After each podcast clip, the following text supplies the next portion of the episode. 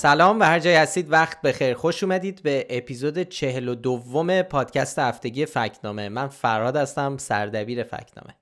سلام منم رضا هستم دبیر تحریریه فکتنامه. خیلی خوش اومدین به پادکست ما. این هفته از بین کلی فکچک چند تا رو انتخاب کردیم که دربارهشون صحبت کنیم چون خیلی زیاد بود واقعا. حالا سعی می‌کنیم یه مرور کوتاهی آخر سر بکنیم بهشون ولی چون واقعا نمی‌رسیم به همه چیزایی که تو این چند روز نوشتیم بپردازیم. ولی خب لینکاشو می‌ذاریم که اگه دوست داشتید حتما تو سایت فکنامه بهشون سر بزنید. سوژه خیلی از این فکت هم اول از طرف مخاطبا به دست ما می‌رسه. یه لیستی درست می‌کنیم از موضوعات رو سعی می‌کنیم اونایی که به نظرمون مهمترن و افراد بیشتری رو ممکنه به اشتباه بندازن بررسی و درستی سنجی کنیم. مثلا یکی از فکچک های این هفته مربوط به ادعایی بودش که خیلی تو شبکه های اجتماعی بهش پرداخته شد. اونم ادعای شیوع و همهگیری بیماری جدید توی شیان کشور چین بود. می‌گفتن که گزارش شده یه بیماری فراگیر شده که باعث میشه از چشم و گوش و بینی مردم خون را بیفته و دولت چین به همین دلیل شهر شیان رو لاکداون کرده. آره این سوژه رو چند نفر برامون فرستاده بودن. ما هم بررسیش کردیم و بهش هم نشان شاخدار دادیم. چون که خیر همچین بیماری تو شیان چین گزارش نشده. مسئله لاکدان هم مربوط به شروع موج اومیکرون تو این شهره و این بیماری حالا بیشتر به نظر می‌رسه که ساخت پرداخته مروجای تئوری توته است. منبع این خبر یه خبرنگار آمریکایی به اسم بن هارنوله که این مسئله رو توی برنامه واروم استیو بنن که به حال آدم شناخته شده ایه اونجا مطرح می‌کنه و مدعیه که افرادی براش تصاویری ارسال کردن که به این بیماری مبتلا شدن. هارنول البته سندی ارائه نمی‌کنه تصویری نشون نمیده. هیچ نمیگه که به حال چه چیزهایی به دستش رسید و بهش نشون دادن که بشه اونها رو درستیش رو اثبات کرد. آره ما قبلا هم به این برنامه واروم تو یکی دیگه از فکچک ها قبلا اشاره کردیم. ازش یه سری از این اطلاعات نادرست ظاهرا زیاد در میاد. استیو بنن هم که خب اگه بخوایم یادآوری کنیم استراتژیست حزب جمهوری خواه بود و در واقع حالا اون طیف حزب جمهوری خواه که بعدا خیلی نزدیک ترامپ بودن و خودش هم مشتیک از مشاوران ارشد ترامپ در کاخ سفید بود. به حال آدم خیلی شناخته شده و تاثیرگذاریه. آره حالا برگردیم سر این قضیه این بیماری که آقای بن هارنول ادعا می‌کنه. اگه بخوایم ما همچی چیزی رو بپذیریم اصلا یعنی یعنی اگه بپذیریم چنین بیماری تو شهر بزرگی مثل شیان همه گیر شده باشه باید قبول کنیم که تنها کسی که از این ماجرا خبردار شده و تصاویری دربارش دریافت کرده این آقاست که اونم تو ایتالیاست. بیسش تو ایتالیاست. در حالی که خب خیلی رسانه ها و روزنامه های مختلف دارن به صورت روزانه گزارش ها و مشاهداشون از وضعیت این سویه اومیکرون تو شهر شیان منتشر می‌کنن. ولی خب توی هیچ کدوم نشونه ای از بروز همچین بیماری همهگیری که علائمی مثل خونریزی از چشم و گوش و بینی و اینا داشته خب دیده نمیشه. این سراغ خبرها بریم گوگل بکنیم. ده ها گزارش تصویری و نوشتاری است که توشون درباره همین lockdown شهر شیان بهش اشاره شده. خب دلایل همش هم توضیح دادن که دلایلش هم به حال تعداد بالای ابتلا به سویه اومیکرون بوده. گزارش ها مربوط فقط به یک رسانه یا جریان خاصی نیست. CNN یه گزارش داره درباره وضعیت ناگوار توی شیان چین Fox News NBC News ABC News واشنگتن پست نیویورک تایمز اینا هر کدومشون به حال با نگاه و گرایش مختلف به حال این رو پوشش دادن بهش پرداختن که به حال این lockdown سراسری و همهگیری اومیکرون توی این چند وقته موضوع خبرسازی بوده. این پوشش خبری هنوز هم ادامه داره. آره حالا هارنول ادعا کرده که این دستور خانه نشینی یا این lockdown گسترده ورود شش نفر مشکوک از پاکستان بوده که خب اینطور نیست. روزانه دارن تست می‌گیرن می‌بینن همهگیری سویه اومیکرون داره ادامه پیدا می‌کنه. و همین خاطر تصمیم گرفتن که در واقع منع رفت آمد اجرا بشه تو این شهر. حالا البته به این نکته باید اشاره بکنیم که ممکنه مثلا کاشف به عمل بیاد که چند نفر به هر دلیلی مثلا حالا خون از چششون داره میاد یا یه اتفاقی افتاده. ولی اینکه این ادعای آقای هارنول اینه که هم همهگیری بوده شده و یه موضوع جدیه در شهر و کسی صداشو در نمیاره. خب این به طور قطع غلطه. حالا اینکه چند نفر ممکنه یه اتفاقی براشون افتاده باشه ما نمی‌دونیم. ولی حرف هارنول اینه که یه همهگیریه که شهر رو گرفته و تعداد زیادی درگیرشن که خب این به طور قطع درست نیست. به هر حال توی این وضعیت که خیلی مردم با نگرانی اخبار و اینها رو دنبال می‌کنن خب انتشار یه چنین خبری طبیعیه که جلب توجه بکنه و خیلی ها رو نگران بکنه. ولی خب به هر حال اینطوری که فکت ها نشون میدن یک چنین چیزی وجود نداره و خبری فعلا از همهگیری یه بیماری خطرناک تازه نیست که باعث خونریزی چشم و گوش و بینی بشه. ما به همین دلیل بهش نشانه شاخدار دادیم. خب یه موضوع دیگه که تو این هفتم خیلی دربارش صحبت شد مسئله خط فقر بود. ما هم دو تا فکت چک در این باره نوشتیم.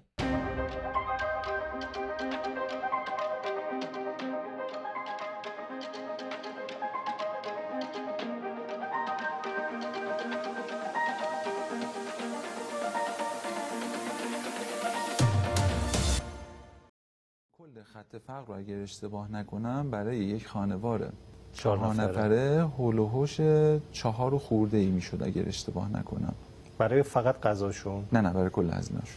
چهار خورده به صورت یعنی میانگین در کشور چهار خورده غذامون رو می‌خوریم چهار نفری. بله به صورت میانگین برای کل کشور دارم عرض می‌کنم. ما شما اگر شهر نقاط شهری و تو تهران تو ذهنتون بیاد فکر می‌کنید این عدد کمه. تهران خب تهران ببین عدد بیشتر ببین تهران رو بگی چون تهران بیسته. ما باید غذا بخوریم لباس داشته باشیم هزینه های حمل و نقل داریم آموزش داریم ارتباطات داریم تلفن داریم اجاره خونه داریم همه اینا رو بدیم چهار نفری چقدر؟ عرض کردم این میانگین کل کشور هستش. عدد تهرانش یه مقدار بیشتر می‌شد. فکر کنم 4.5 الی 5 حضور ذهن ندارم عدد دقیقش رو. این هفته دو تا فکت چک درباره خط فرق داشتیم. یه نشان نادرست یه نیمه درست. خب اول بذار از نادرست شروع کنیم که به یک گفته معاون وزیر رفاه دادیم. رضا برامون بگو ماجرا چی بوده؟ داریوش ابو حمزه معاون رفاه وزارت کار رفاه و تعاون توی یه مصاحبه میگه که خط فقر به طور میانگین در کشور برای خانوار چهار نفر حدود 4 میلیون و برای شهر تهران کمی بیشتر و نزدیک به 5 میلیونه. خب این خبر خیلی واکنش داشت خیلی حاشیه داشت خیلی زیاد بهش پرداختن. دربارش صحبت زیاد شد. خیلی از سایت های داخلی تو ایران برای اینکه این خبر رو پوشش بدن از تیترهای مثل اظهارات عجیب معاون وزارت رفاه ازش یاد کردن به خیلی عجیب به نظر می‌رسید با توجه به وضعیت هزینه هایی که الان هستش تورم شدیدی که توی ایران وجود داره. خب اینکه این عددی که مطرح شده خیلی تعجب برانگیز بوده. ببین این مسئله بحث فقر و خط فقر مسئله پیچیده یه مسئله چند لایه است. ببین ما انواع فقر داریم. خط فقر نسبی داریم خط فقر مطلق داریم. که هر کدومش روش محاسبه خودش رو داره. خب تعریفشون چیه؟ ببین خط فقر نسبی یه حدیه که همونجور که از اسمش پیداست که یک جامعه توی اون احساس فقر می‌کنه. احساس فقر ما خیلی خب بستگی داره به اینکه وضعیت بقیه چجوریه در واقع خط فقر نسبی یه با توزیع درآمد در جامعه تناسب داره. یه روش محاسبه معمولش اینه که میان درآمد میانه جامعه رو حساب می‌کنن نصفش می‌کنن و بهش میگن این خط فقر. هر کی زیرش بود این فقیر از نظر در محدوده فقر نسبی قرار داده. تو همه جوامع با این حساب فقر نسبی وجود داره. تو جوامع پیشرفته تو کشورهایی که وضعیت اقتصادی خوبی دارن ما خط فقر نسبی رو می‌بینیم. طبیعی هم هستش. اما خط فقر مطلق متفاوته. در واقع مستقل به نوعی مستقل از توزیع درآمدی خط حداقلیه که زیر اون آدما به نون شب محتاج میشن. این خط فقر رو میان به جای اینکه مقایسه بکنن با وضعیت درآمد افراد دیگه بر مبنای هزینه های خانوار محاسبه و ترسیمش می‌کنن. پایین تر از اون حدی میگن که یه خانواده نمی‌تونه به اندازه نیازهای اولیه به اندازه تأمین نیازهای اولیه هزینه کنه. خب مبنای تامین این نیازهای اولیه چیه؟ به طور مشخص این مبنا رو غذا می‌ذارن. یعنی یه چیزی رو به عنوان کالری استاندارد تعریف می‌کنن. که بر اساس اون کسایی که بتونن از پس این هزینه بر بیان بقیه هزینه خانوار بر اساس اون سهم غذا تو سبد خانوار حساب می‌کنن و میگن که زیر این خط زیر این عددی که به وجود اومده عملا یعنی تأمین غذای کافی با مشکل مواجه میشه. روش های محاسبش البته متنوع و پیچیده است یه بحث تخصصیه. ما نمی‌تونیم تو این پادکست خیلی مفصل بهش بپردازیم از حوصله پادکست خارجه من پیشنهاد می‌کنم اگه کسی به این موضوع علاقه داره اپیزود 59 پادکست سکه با عنوان نقشه فقر ایران چگونه است رو بشنوه. خیلی بحث خوبی داره و خیلی ابهام ها رو ممکنه برای ماها که زیاد می‌بینیم میشنویم توی رسانه ها در خط فقر صحبت می‌کنن برطرف کنه. یه چیز دیگه هم بگم بعد برگردیم به فقر چک. که به هر حال خط فقر خیلی موضوع حساسیه. طبیعی هم هستش. علاوه بر حساسیت اجتماعی که داره از نظر کاربردی هم مهمه. چون یکی از مبناهای تعریف حداقل دستمزد همین خط فقره. به خاطر همینه که ما می‌بینیم طبیعی جامعه کارگری نسبت به این موضوع حساسن. خب چرا آمار خط فقر معاون وزیر غلط بود؟ این آقای ابو حمزه اولا تعریف نکرده که منظورش فقر مطلقه یا فقر نسبیه. خیلی معتقدن وزارت رفاه باید مبنای برنامه ریزی و حتی مبنای حرف زدن درباره خط فقرش خط فقر نسبی باشه. به همون دلیل حساسیت در مورد بحث تعیین حداقل دستمزد و اینها که گفتم. اما به نظر می‌رسه صحبت های ابو حمزه معاون وزیر رفاه درباره خط فقر مطلقه. اما نکته اینجاست این اعدادی که میگه با داده های گزارش پای پایش فقر که خود وزارت رفاه منتشر کرد با اون هم همخوانی نداره. ببین توی اون گزارش خط فقر مطلق متوسط کشور برای خانواده چهار نفره در سال 1399 3 میلیون و 385 هزار تومن تعیین شده. خب البته وضعیت تو همه جای کشور یکی نیست. مثلا توی شهر تهران برای خانواده سه نفره اونجا بالای 5 میلیون و برای خانواده چهار نفره بالای 6 میلیون این خط ترسیم شده. توجه داشته باشیم اینا اعداد و ارقام سال 99 یعنی باید در نظر بگیریم تو همین مدت چهل درصد تورم رفته روی هزینه های خانوار به طور متوسط. یعنی اگه فرض کنیم به نسبت تورم خط فقرم بالا اومده باشه الان باید توی شهر تهران فقر خط فقر مطلق یه چیزی بین 8 تا 9 میلیون باشه برای خانواده چهار نفره. یا برای متوسط کشوری باید چیزی حدود 5 میلیون تومن در ماه باشه. دقت کنیم این خط فقر مطلقه. یعنی زیر اون کسی قرار داشته باشه نمی‌تونه در حد خانواده باشه که از پس تأمین غذای کافی بر بیاد. یعنی نمی‌تونه زندگیش رو برای بر اساس بیس حد ها اداره بکنه. خب این اعداد همونجوری که گفتی فاصله زیادی دارن با اون چی که داریوش ابو حمزه گفته. دقیقا همینطور و به همین علت هم بهش نشان نادرست دادیم. دقیقا. دلیلی که نشان نادرست می‌گیره خب واضح و مشخص. آره. خیلی عالی. فکچک دوم رو هم میگی. مهدی اسکری نماینده مجلس گفته بود بیش از ده میلیون نفر زیر خط فقر هستن. ما به این نشان نیمه درست دادیم. اینو اینم یه توضیح بده که چرا نیمه درست. بله. خب بازم ما برای فکچک این گفتم رفتیم سراغ گزارش پایش فقر وزارت رفاه. این گزارش خیلی گزارش مهمیه. طبق قانون وزارت رفاه موظف آمار خط فقر رو اعلام کنه. اما نمی‌کنه. سالهاست ما تو ایران مشکل بحران آمار فقر داریم. توی سالهای گذشته سال 97 بود مرکز پژوهش های مجلس یک گزارش خیلی خوب منتشر کرد که ظاهرا مبنای محاسباتی همین گزارش وزارت رفاه هم همون گزارش مرکز پژوهش است خیلی دقیق محاسبه کردن هزینه سبد غذایی حداقلی رو و هزینه کل خانوار رو با روش دقیق علمی محاسبه کردن. این روشاشون هم قشنگ توضیح دادن نمودارا و جدولا و اینا رو منتشر کردن. ما اون موقع تو روحانیستنش خیلی مفصل بهش پرداختیم چون یکی از وعده های روحانی هم ریشهکن کردن فقر مطلق بود. خب ما با حساسیت این موضوع رو دنبال می‌کردیم و خیلی این گزارش گزارش خوبی بود. اما خب ما مشکل آماری درباره فقر رو داریم چون بعدش پیگیری نشد و منتشر نشد. تا اینکه رسیدیم به این گزارش پایش فقر که به ما یه دیتا و یه بیسی میده که بتونیم بهش استناد کنیم. یه توضیح هم بدم. این سایت روحانی سنجی که الان رضا گفت برای کسایی که شاید ندونن سایتیه که ما از روز اول ریاست جمهوری روحانی تا آخر میگردوندیمش و بررسی می‌کردیم. عملکرد حسن روحانی رو بر اساس وعده هاش حالا برگردیم سر این فکت چک. خب پس چرا نیمه درست دادیم به اینکه ده میلیون نفر زیر خط فقر زندگی می‌کنن؟ چون تخمینه ها و برآوردهایی هستش که نشون میده این حرف زیاد هم بیراه نیست. انقدر تعداد خانوار زیر خط فقر مطلق زندگی می‌کنن. حالا کمی بیشتر یا کمتر. ببین گزارش وزارت رفاه در سال 98 میگه که در سال 98 حدود 32 درصد جمعیت ایران زیر خط فقر بودن. ببین مال سال 98 ما خب اگر این عدد رو یه بوده خانوار تقریبی در نظر بگیریم 3 و 1 که حالا میشه درباره اینم صحبت کرد که چرا 3 و 1 ما به یه عددی می‌رسیم که هول و هوش 8 میلیون و 300 هزار خانوار کمی بیشتر دو سال پیش زیر خط فقر قرار داشتن زیر خط فقر مطلق. خب با توجه به تورم با توجه به شرایط کرونا با توجه به سرعت گسترش فقر ببین سال 96 تو همین گزارش میگه که 22 درصد جمعیت ایران زیر خط فقر بودن اما در فاصله دو سال این عدد می‌رسه به این 32 درصد چیزی حدود یک سوم جمعیت ایران. خب با این اوصاف در فاصله سال 98 تا 1400 با توجه به تورم سنگینی که بوده شرایط کرونا به هر حال رکود اقتصادی که جریان داشته خیلی محتمله که این نسبت به حدی بیشتر شده باشه و تا الان جمعیت تعداد خانواره های فقیر از 10 میلیون خانوار گذشته باشه. خب ما به این دلیل به این گفته نشانه نیمه درست.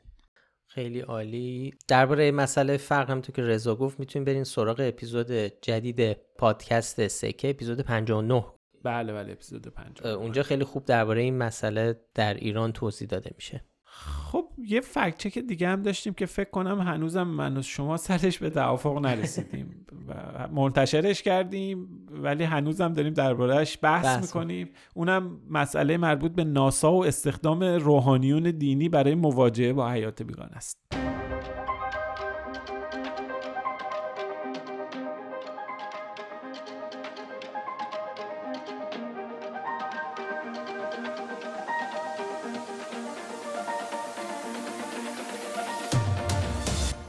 خب ماجرا از این قراره که وبسایت دیجیاتو اخیرا یه خبری منتشر کرده با این عنوان که استخدام 24 عالم دینی توسط ناسا برای بررسی مواجهه با حیات بیگانه. ما به این گفته نشان نیمه درست دادیم. چون خب یه بخشایی از این جمله درسته یه بخشایش هم دقیق نیست و کلا ماجرا یه ذره فرق داشت. فعلا نیمه درست دادیم فعلا نیمه درست چون هنوز بحث دربارش ادامه داره. خیلی محتمله که عوض بکنیم. البته اگر عوض کنیم با ذکر توضیح توی خود سایت و شبکه های اجتماعی خواهد بود. ممکنه نشان رو عوض بکنیم. ببین یکی از کارهایی که پژوهشگران حوزه حالا اخترزیست شناسی انجام میدن اینه که دنبال کشف و شواهد حیات فرازمینی هن. حالا نه اینکه مثلا دنبال کشف آدم فضایی ها باشن ولی خب دنبال اینن که نشانه های حیات مثل آب باکتری ها و رد هر چیزی که به حال به نوعی به حیات مربوط باشه رو پیدا بکنن. این کارم با کمک ابزارهای مختلف مثل کاوشگرای ناسا یا سایر آژانس های فضایی با اونا انجام میدن. واقعیت هم اینه که روز به روز احتمال کشف یه چنین چیزی بیشتر میشه. حالا در کنار این مسئله اتفاقی که میفته اینه که پژوهشگرای ناسا نگران تاثیرات اجتماعی اعلام خبر کشف حیات فرازمینی هم هستن. یعنی خبر احتمالی کشف حیات فرازمینی. درسته که این خبر می‌تونه یکی از مهمترین خبرهای تاریخ علم باشه اما از اون طرف تاثیرات مهمی هم ممکنه تو زندگی و نگرش انسان ها و مسائل مختلف اجتماعی و روانی داشته باشه. آره ولی حالا ماجرا چی بوده؟ این بوده که ناسا برای این ماجرا از دهه ها پیش خب یه بودجهایی رو به پژوهش های گروه های تحقیقاتی حوزه الهیات اختصاص داده. ولی خب نه تو انتخاب تو, تو انتخاب پژوهشگرای این حوزه دخالتی نداشته. صرفا مثلا از, از این پژوهش ها حمایت مالی می‌کرده. و نکتهش اینه که این روحانی ها رو برای این مسئله استخدام نکرده. از جمله این پژوهش ها یه پژوهشی که تو سال بین سال 2015 تا 2017 تو مرکز تحقیقات الهیات در پرینستون انجام شده و یه, یه تحقیق چیزی که 24 حالا عالم دینی رو جمع کردن تو اونجا تو مرکز تحقیقات الهیات. یه بخشیش هم ناسا fund کرده و پولشو داده. اینطوری نیست که این استخدام شده باشه ولی خب ناسا اینجا در واقع بی ارتباط نبوده. فکر می‌کنم واسه همینه که رضا شما معتقدی که این باید نیمه درست باشه ولی من مخالفم. آره به حال من میگم که یه چیزی هست دیگه یه حقیقتی تو این خبر وجود داره. به حال fund کرده به طور با یعنی با واسطه. به حال یه سری آدما که تخصصشون همین الهیات این مسائل و این هاست با فاند ناسا مشغول کار شده. آره ولی خیلی هم خیلی هم تو شبکه های اجتماعی هم واکنش نشون دادن که اونا هم بیشتر با نظر من موافقن که این نیمه درست یه ذره زیادیه برای چیز. یعنی من فکر می‌کنم این گمراه کننده می‌تونست باشه و حالا شما خیلی اصرار داشتی یه فکت چک Associated Press انجام داد.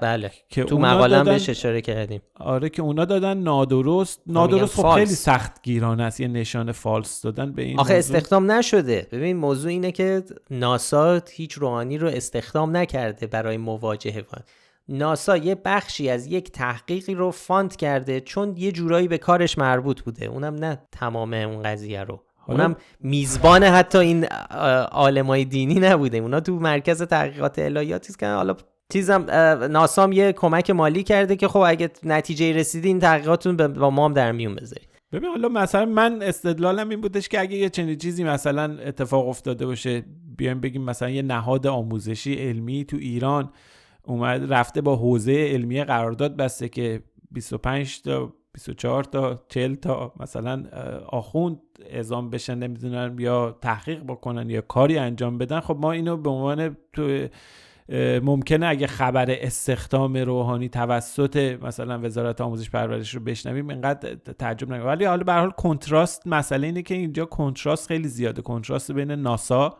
به عنوان نهاد که حالا شهرت داره به مشهور به عنوان نهاد علمی با بحث مرکز تحقیقات الهیات و نمی‌دونم عالم روحانی اینا یه کنتراست داره. این کنتراست باعث تجربه. ولی خب شاید حق با شماست به خاطر بار کلمه استخدام اینا. من که دارم شل میشم احتمال تو داری میری به سمت اینکه تصحیحش بکنی ولی نادرست به نظرم همچنان خیلی سخت گیران است. ولی بله. شاید بشه گفت از به خاطر اینکه ممکنه شنیدن این خبر گروهی رو گمراه بکنه گروهی رو دچار اشتباه بکنه شاید نشان گمراه گمراه کننده, نشان درست خب حالا بذارید ببینید همینجا قول قول تصحیح این نشان رو بگیر. خب پس مثل که من دارم یه ذره می‌برم تو این بحث. نه ولی حالا بعد می‌تونیم صحبت کنیم. اگه چیز شد اینو برگ یعنی بر نگردیم یعنی عوضش کنیم به گمراه کننده. حالا بعدم بازم می‌تونیم صحبت کنیم. به حال این از این بحثا ما تقریبا سر بیشتر چیزا داریم. یه نکته ای من بگم. اینجا این شاید فرصت خوبی باشه. خیلی هم به ما مثلا برای ما می نویسن که این نشان یعنی حساسیت داره این نشانه های فکت مال ما هم نیست. یعنی کل فکت چکرای چنین حساسیتی رو از طرف مخاطبا باهاش مواجه میشن. مسئله نشان به حال اون جنبندی که دست آخر ما به عنوان فکت چکر می‌رسیم و اون استدلالیه که دست آخر می‌کنیم و به نظرمون استدلال درستیه. اون چیزی که اهمیت داره به هر حال فکت ها چیزیه که قطعیت داره. ولی این فکت ها رو ممکنه اینجا فرهاد دست آخر به این نتیجه برسه که یه نشان دیگه باید بهش بدیم. من برسم به یه نشان که یه نشان دیگه یکی دیگه بچه های ما یه نشان دیگه و مخاطب توقع داشته باشه یه نشان دیگه. ببین اون چیزی که توش انقلتی وجود نداره توش هیچ کدوم اختلافی با هم نداریم. خوانندگانمون نباید اختلافی دربارش داشته باشن. فکت هست. ولی اختلاف نظر تو اینکه چه نشانی باید بدیم طبیعیه. به همین دلیله که می‌بینیم یه گروه فکت چکینگ یک خبری رو بهش ممکنه یه نشانی بدن یه گروه دیگه و همون خبر رو بیان یه نشانی دیگه. من می‌خواستم این رو اینجا اشاره بکنم به بهانه این صحبتی که الان کردیم. به هر حال این نشان ها ممکنه تغییر بکنن ولی چیزی که قطعیت باید داشته باشه و ما روش باید به طور قطعی اطمینان داشته باشیم بحث فکت هاست. اصلا یه دلیل این که بعضی از گروه های فکت چکینگ وبسایت های فکت چکینگ در دنیا از نشان استفاده نمی‌کنن همینه. نمونه های مهمش فول, ف... فول فکت در بریتانیا و factcheck.org در آمریکاست که خیلی اصرار دارن که از نشان مثل بقیه بعضی خیلی از گروه های فکت استفاده نکنن به خاطر همین. به خاطر یکی از چیزاشون اینه که خب بحث رو وارد یه چیزایی می‌کنه که شاید لازم نباشه و میگن که فکت چکینگ کارش اینه که فکت ها رو در اختیار مخاطب قرار بده و مخاطب خودش حالا ببینه این فکتوری که وجود داره و توضیح داده شده در نهایت چه تصمیم گیری می‌خواد بکنه. حالا این بحث نمی‌دونم قبلا حرف زدیم یا نه این تقابل دو تا دو, دو شکل تفکر واسه کار فکت چکینگ که نشان داشته باشه مثل پولیتی فکت و بعضی از خیلی از سایت های فکت چکینگ یا نداشته باشه. به هر حال این نشان یه جذابیت ژورنالیستی داره دیگه. یعنی شما وقتی داره و کمک ببین و کمک می‌کنه به فکت چکر که در نهایت به این نتیجه قطعی برسه. می‌دونی کارو جمع کنه در واقع آخر سر. ول نکنه. این یکی از خوبی های نشان اینه. ولی خب یکی از بدیاش هم اینه که ممکنه وارد یه سری بحثای دیگه بکنه فکت چک رو. دقیقا یعنی چالش هایی که مثلا ما بعضا داریم صحبت هایی که می‌کنیم خیلی وقتا بحث هایی که ما انجام میدیم با مخاطبامون به خصوص مثلا تو تلگرام ما زیاد حرف می‌زنیم سعی می‌کنیم همه رو قانع بکنیم. سر همین نشاناست. به حال ما یه استانداردی تعریف می‌کنیم برای هر نشان و درباره اون یکی میاد میگه این که نادرست دادید خیلی سختگیرانه بوده باید می‌دادید نیمه درست. چرا نیمه درست دادید؟ گمراه کننده به حال میگم این یه بحثیه که وجود داره. اما در مورد همجوری که حالا صحبتش رو کردیم اون چیزی که اهمیت داره اهمیت ذاتی داره اون فکت هاست و اون مقایسه با فکت هاست و نشانم به حال یه بحثیه که میشه دربارهش ساعت ها صحبت کرد. حالا شاید ما به حال این نشانه این مطلب ناسا و استخدام روحانیون و آلمان دینی رو نشانش رو خلاصه تغییر بدیم. ایوه فکت چک دیگه ای که می‌خوایم دربارش حرف بزنیم درباره مسیریاب های ایرانیه.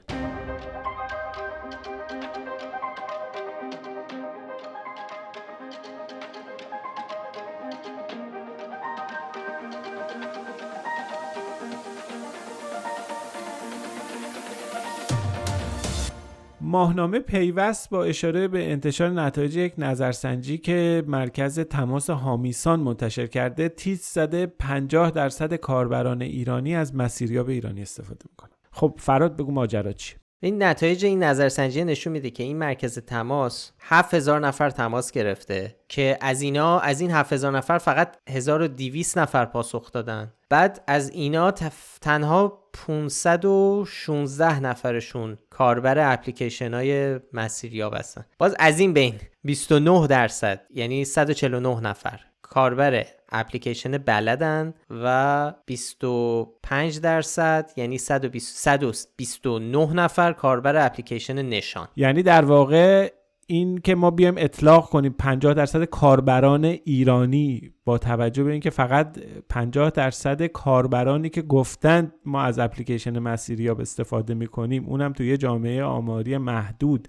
که یک هفتم کسایی که تماس گرفتن اومدن صحبت کردن و از اون یک هفتم کمتر از نصفشون گفتن که از اپلیکیشن مسیریاب استفاده می‌کنن. ما بیایم یه چنین چیزی رو اطلاق بکنیم. در واقع یه چنین چیزی درست نیست. و اصلا فارغ از اینا اصلا همچین مقایسه ای بین اپلیکیشن های مسیریاب ایرانی و خارجی صرفا بر اساس تعداد کاربر اصلا مقایسه گمراه کننده. چون این کاربری یا کاربری اینها در شرایط برابر نیست. مثلا کاربران Waze در ایران باید از فیلتر شکن استفاده کنن. و سال هاست که قابلیت navigation Google Map برای کاربر ایرانی بسته شده چون مشمول تحریم می شدن در حقیقت جنبه خبری این نظرسنجی اینه که با وجود این موانع داخلی و خارجی مثل فیلترینگ و تحریم های حوزه فناوری همچنان نیمی از کاربران ایرانی ترجیح میدن از اپلیکیشن خارجی استفاده کنن. یه ذره درباره این هم صحبت بکنیم که این نظرسنجی رو کی انجام داده اپلیکیشن بلد مال کیه؟ یه ذره درباره این هم صحبت بکنیم. هلدینگ هزار دستان صاحب اپلیکیشن مسیریاب بلده که یکی از محصولات شرکتی به اسم رهنما کامیابان نخستین. برگزار کننده این نظرسنجی هم مرکز تماس حامیسان با نام کامل حامیان ایمن پشتیبان فناوری. حالا امیدوارم اسمش رو درست گفته باشم که اینم محصول دیگه ای از همون گروه رهنمای هامیسان تو صفحه اول وبسایت خودش کافه بازار و دیوار که باز خودش از محصولات هولدینگ هزار دستانه رو در در واقع رأس مشتریان خودش قرار داده. خب ببین اینجا شاید بشه گفتش که به هر حال یکی این نظرسنجی می‌تونه مستاق تعارض منافع هم باشه دیگه. در واقع یه شرکتی وابسته به شرکت رهنما اومده و یه نظرسنجی کرده درباره اپلیکیشن های مسیریاب که نتایج این نظرسنجی یه محصول دیگه ای از شرکت رهنما رو داره به عنوان پرکاربردترین اپلیکیشن مسیریاب معرفی می‌کنه.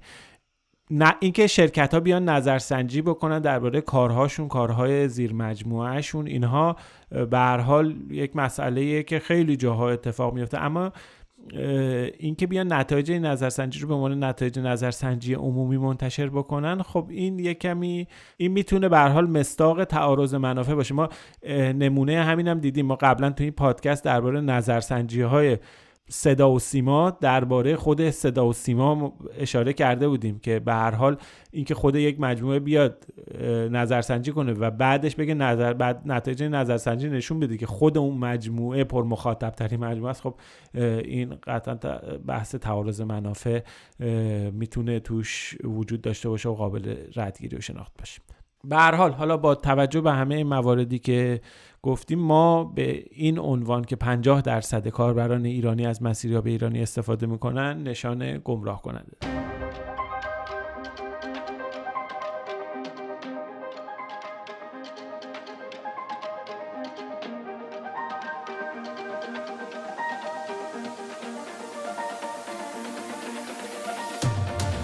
خب یه خبر دیگه هم تو شبکه های اجتماعی منتشر شده بود که اینکه ژاپنیا دیگه سال 2021 کارو تموم کردن و اجاقهای ماکروویو رو از زندگی شهرونداشون حذف کردن. ممنوع کردن استفاده از ماکروویو رو. درسته؟ خبر که درست نیست ولی آره اینی که گفتی آره شبکه اجتماعی نوشتن همچی چیزی. یعنی داره دست به دست میشه که یکی از مخاطبا برای ما فرستاد. ببین این یه شایعه مربوط به سال 2019 که اصلش هم ریشش توی مطلب تنز توی سایت تنز روسیه که یه جورایی پارودیه یا تقلید یا حالا مسخره مدعیان شبه علمی رو منتشر کرده بود. ولی خب بعد بعد از مدتی همین پست توسط خیلی از این مروجان حالا طرفدارای شبه علم و اینا جدی گرفته شد. اصلا تو شبکه های اجتماعی انگلیسی زبان بعد رفت. هندی فیلیپینی عربی اسپانیایی به خصوص تو فیسبوک خیلی هزاران بار این بازنش شد. حالا هم که رسیده به محیط فارسی زبان.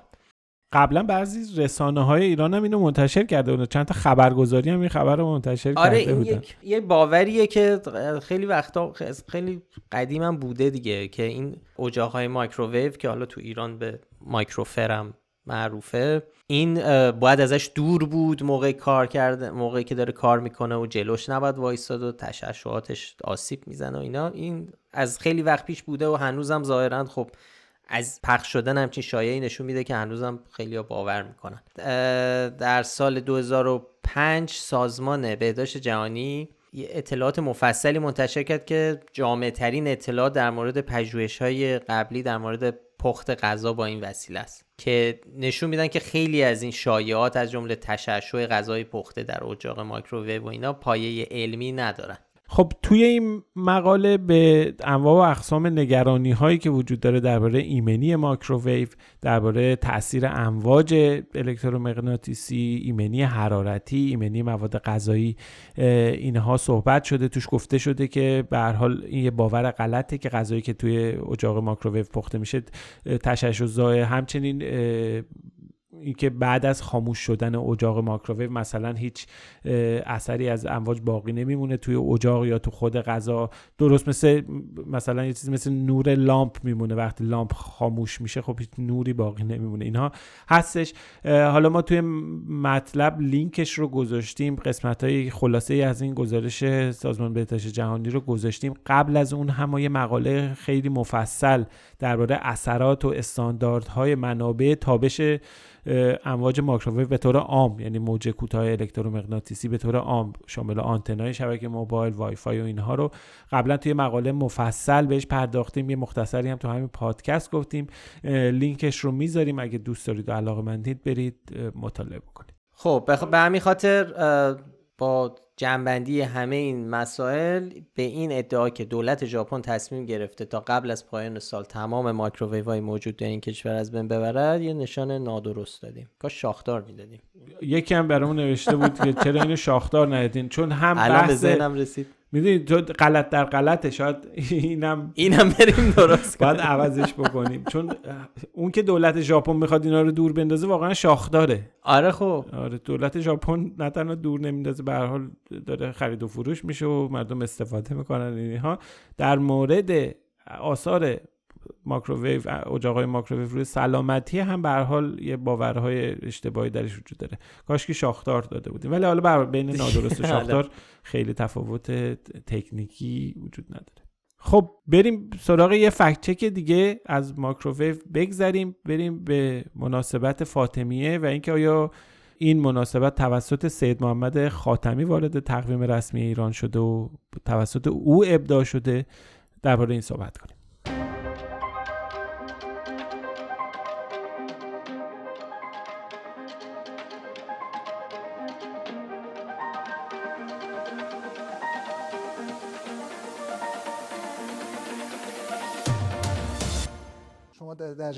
ماجرا بودین این درخواست یعنی بودم با هم دیگه رفته بودیم منزل آقای وحید آقای وحید آقای خاتمی رو دستشو گرفت ما همه نشسته بودیم. دست آقای خاتمی رو گرفت برد توی اتاقی. اون رو بعد که آمدن بیرون دو تایشون چشماشون اشک داشت و اینا و فرداش هم آقای خاتمی مصور برد دولت که تعطیل عمومی بشه. خب یه ویدیویی پارسال منتشر شده بود ولی خب امسال هم مثل اینکه دوباره داره دست به دست میشه چون چند نفر از کاربرا برامون فرستادن.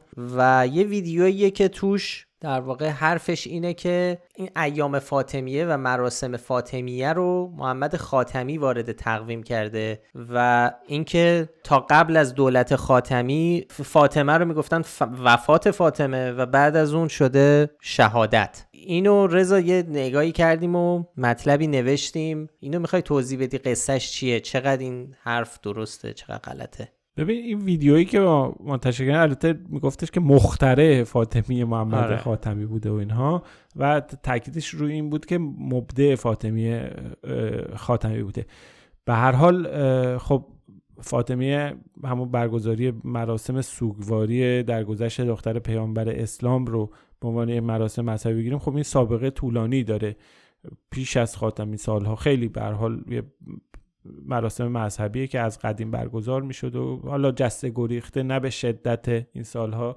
ولی وجود داشته. در مناسبت تقویم رسمی هم به حال مناسبتی بوده که ذکر می شده دست کم بعد از انقلاب توی تقویم ها بوده. توی دو روزم بوده. به دلیل اختلاف به حال اختلاف روایت وجود داره. توی تقویم های قدیمی تر می نوشتن وفات فاطمه زهرا به یک روایت. و یه روز دیگه هم سوم جمادی ثانیه می نوشتن وفات فاطمه زهرا به یک روایت دیگه. اون چه که تو زمان خاتمی رو رخ میده در واقع تعیین یکی از این دو روز یعنی سوم جمادی ثانی به عنوان روز تعطیل با عنوان شهادت حضرت فاطمه است. در واقع این روزه که به عنوان شهادت وارد تقویم رسمی میشه و به عنوان تعطیل رسمی عنوان میشه. اگه بخوایم از نظر اسناد حقوقی اینها اشاره بکنیم خب یه مصوبه هست. شورای عالی انقلاب فرهنگی تاریخ 20 مهر 78 تو جلسه تصویب می‌کنه تقویم سال 79 رو که توی اون این روز سوم جمادی ثانی به روزهای تعطیل و مناسبات تعطیل اضافه میشه. در زمان تصویب مصوبه خب خاتمی رئیس شورای عالی انقلاب فرنگی بوده. اما صرف نظر از مسئولیت حقوقی روایت هم وجود داره که درباره نقش شخصی توی این ماجرا. مهمترینش هم روایتیه که محمد علی ابتهی که رئیس دفتر خاتمی بوده تو زمان ریاست جمهوری اون تعریف می‌کنه میگه که خاتمی بعد از یه ملاقاتی که با حسین وحید خراسانی از مراجع تقلید داشته به هر حال یه اتفاقاتی میفته آقای وحید خراسانی خاتمی رو می‌بره تو اتاق برمیگردن چشاشون خیس بوده گریه کرده بودن و بعد میاد و خاتمی به هیئت دولت که می‌رسه می‌بره مصوبه تعطیلی روز سوم جمادی ثانی می‌گیره. اینو خب ابتعی میگه تا حالا تکذیبم نشده.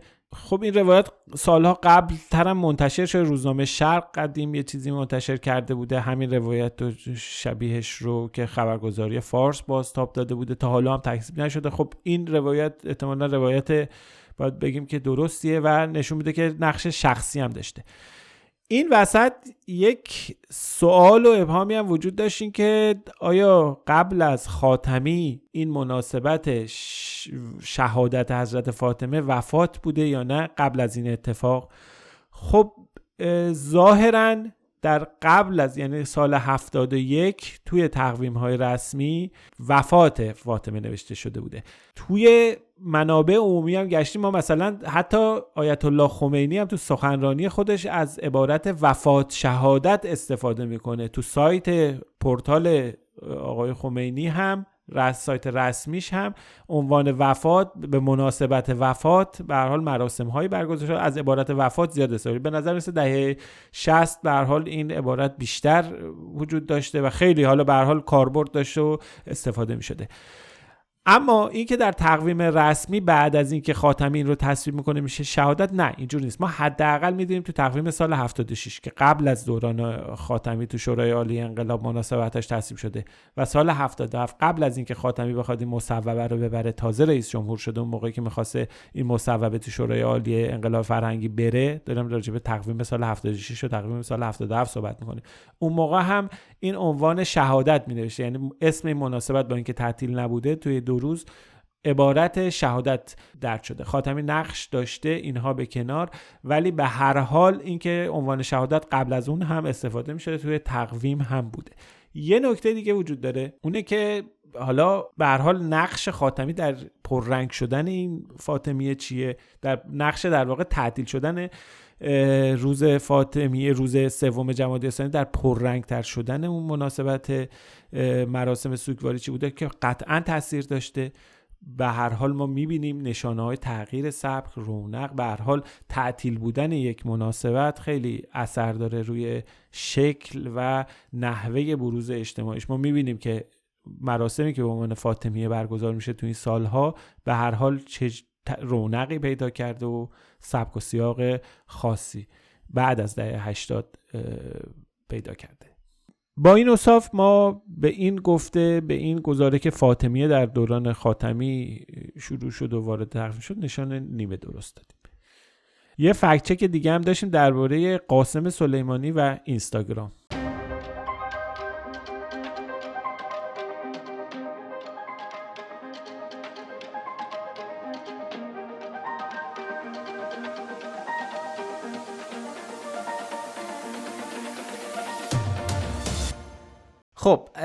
حتما می‌دونید و شنیدید که اینستاگرام طبق قوانینش داره خیلی سختگیری می‌کنه به عکس تصویر و یا اسم قاسم سلیمانی و پست هایی که عکس یا اسمش بیاد رو حذف می‌کنه که خب باعث ناراحتی خیلی از هواداراش شده. حتی رهبر جمهوری اسلامی هم اخیرا زمینی اشاره به این ماجرا کرد تو سخنرانیش. برای همین بعضی از هواداران قاسم سلیمانی پیشنهاد دادن تو شبکه اجتماعی که بیایم بریم با امتیاز پایین دادن به اپلیکیشن اینستاگرام تو Google Play اعتبارش رو بیاریم پایین که باعث کاهش ارزش سهامش سهام فیسبوک بشه فیسبوک صاحب اینستاگرام. و این باعث میشه آسیب ببینن سهامدارانش و دست بردارن از این این کارشون. خب یه چیزی ممکنه؟ نه به چند دلیلی ممکن نیست. اول اینکه به حساب و کتاب ریاضی برای کاهش یک امتیاز اینستاگرام دست کم ما به 92 میلیون حساب کاربری گوگل احتیاج داریم. و برای کاهش دو امتیاز دست کم به 648 میلیون حساب کاربری. یعنی باید 648 میلیون بیان یک ستاره بدن به اینستاگرام. که دو تا امتیاز که دو امتیاز ازش کم بشه. تا الان تو در سراسر جهان 129 میلیون امتیاز در Google Play به اینستاگرام داده شده که در حال حاضر امتیاز کلی اینستاگرام 3 و 4 از 5 یه نکته هم هست که سیستم امتیازدهی توی Google Play هم پیچیده است و خیلی هم به تاریخ به روزرسانی اپلیکیشن و از اون مهمتر به منطقه و زبان هم بستگی داره. خیلی برای ما کامنت میذاشتن که ما داریم می‌بینیم سه نیست چهاره ما داریم می‌بینیم دو. یه چیز به این که در کجا به چه زبونی این ریت داده شده اون امتیاز رو بر اساس اون ویژگی های منطقی و زبانی هم دستبندی می‌کنه و ممکنه اون رو به شما نشون بده. باید دستی در واقع تو اون URLی که داریم نگاه می‌کنیم اون رو اگه تنظیم بکنیم می‌تونیم ببینیم که امتیاز کلی اینستاگرام اون چیزی که ما گفتیم 3 و 4 از 5 بوده در زمان نوشته شدن این فکت چک اون امتیاز کلی اینستاگرام صرف نظر از در واقع منطقه و زبانی بوده که بهش امتیاز رو دادن. درسته. یه چیز دیگه هم هست اینم اینه که گوگل کلا فعالیت های دست جمعی تو چنین ابعادی رو رصد می‌کنه. یعنی می‌تونه فعالیت های سازمان یافته این شکلی که در واقع صادقانه نیست یعنی واقعا rate یا واقعا ناراضی نیستن به صورت یه کمپینی حمله بکنند و یه چنین کاری بخوام بکنن رو با عنوان خرابکار vandal. اینا رو با این عنوان حذف می‌کنه. یعنی در واقع یعنی حتی اگر هم چند ده میلیون آدم بخوان بیان یهو هماهنگ این حرکت رو بکنند بالاخره گوگل اینا رو detect می‌کنه. یه بحث دیگه حالا همه اینا باشه. یه نکته هم وجود داره که کسایی که این کمپین رو طراحی کردن احتمالا به این موضوع فکر نکردن که سازوکار ارزش گذاری سهام کمپانی های بزرگ در حد حالا فیسبوک اسمش هم عوض شده متا اینا پیچیده است. یعنی خیلی دور از ذهنه که کاهش امتیاز یه دونه از اپلیکیشن های این شرکت توی Google Play. اونم به صورت سازمان یافته بیاد ارزش سهام مثلا متا رو بندازه بیاره پایین. خب اون سهامدارا اولا که خیلی زرنگترن خیلی رصد می‌کنن حواسشون هست می‌بینن یه کار سازمان یافته انجام بشه. حواسشون ممکنه تاثیر تبلیغاتی و اینها داشته باشه اما خیلی بعید و خیلی دور از ذهنه. حالا ما احتیاط می‌کنیم نمیگیم غیر ممکنه. که با یه چنین کاری بشه ارزش سهام مثلا فیسبوک رو دستکاری کرد. حالا یه, یه چیز دیگه هم که می‌گفتن می‌گفتن وقتی یه امتیاز دادید زیرش هم کامنت بنویسید. آیم قاسم سلیمانی همچین چیزی. یعنی که یعنی که در واقع هرچی بیشتر رو می‌کنن که این خب یه حرکت سازمان یافته است و واقعی نیست این امتیاز دادن. در حال خیلی از این والا کاربران موسوم به ارزش هواداران آقای سلیمانی اینا این کارو کردن. یاسر جبرائیلی هم که حالا به حال آدم شناخته شده یه تو این تشکیلات آدم ظاهرا تاثیرگذاری. اونم حتی نزدیک به آقای خامنه ای نزدیک به آقای خامنه ای اونم حتی این کار کرده بود و تو با تو توییتر عکس ریت پایین و کامنت یعنی ایشون هم شرکت کرده بود. خب. به حال ادامه داره این بحث کار تبلیغاتیه و تأثیری تأثیری در سهام متا یا فیسبوک نخواهد داشت. ما تو قسمت قبلی مفصل درباره مسائل مربوط آقای قاسم سلیمانی و انتقام سخت و اینا صحبت کردیم. این مسئله که به نظر می‌رسه حالا همچنان ادامه داشته باشه. به حال یه واکنش های اینجوری هم جست گریخته پیش میاد که به هر حال از نظر فکچوال یه چنین چیزی نمی‌تونه ضربه بزنه به اونهایی که حالا از دید این آقایون علیه قاسم سلیمانی موضوع میگن. یعنی خیلی از جنس انتقام و اینها نمی‌تونه باشه. انتقام نرمه. خب با این اپیزود باز دوباره یه ذره طولانی شد. ولی خب باز نمی‌رسیم همه کاری که تو این مدت منتشر کردیم و توضیح بدیم. چند تا جا مونده ولی لینک رو ما تو توضیحات این اپیزود می‌ذاریم که حتما ببینید اگه خواستید.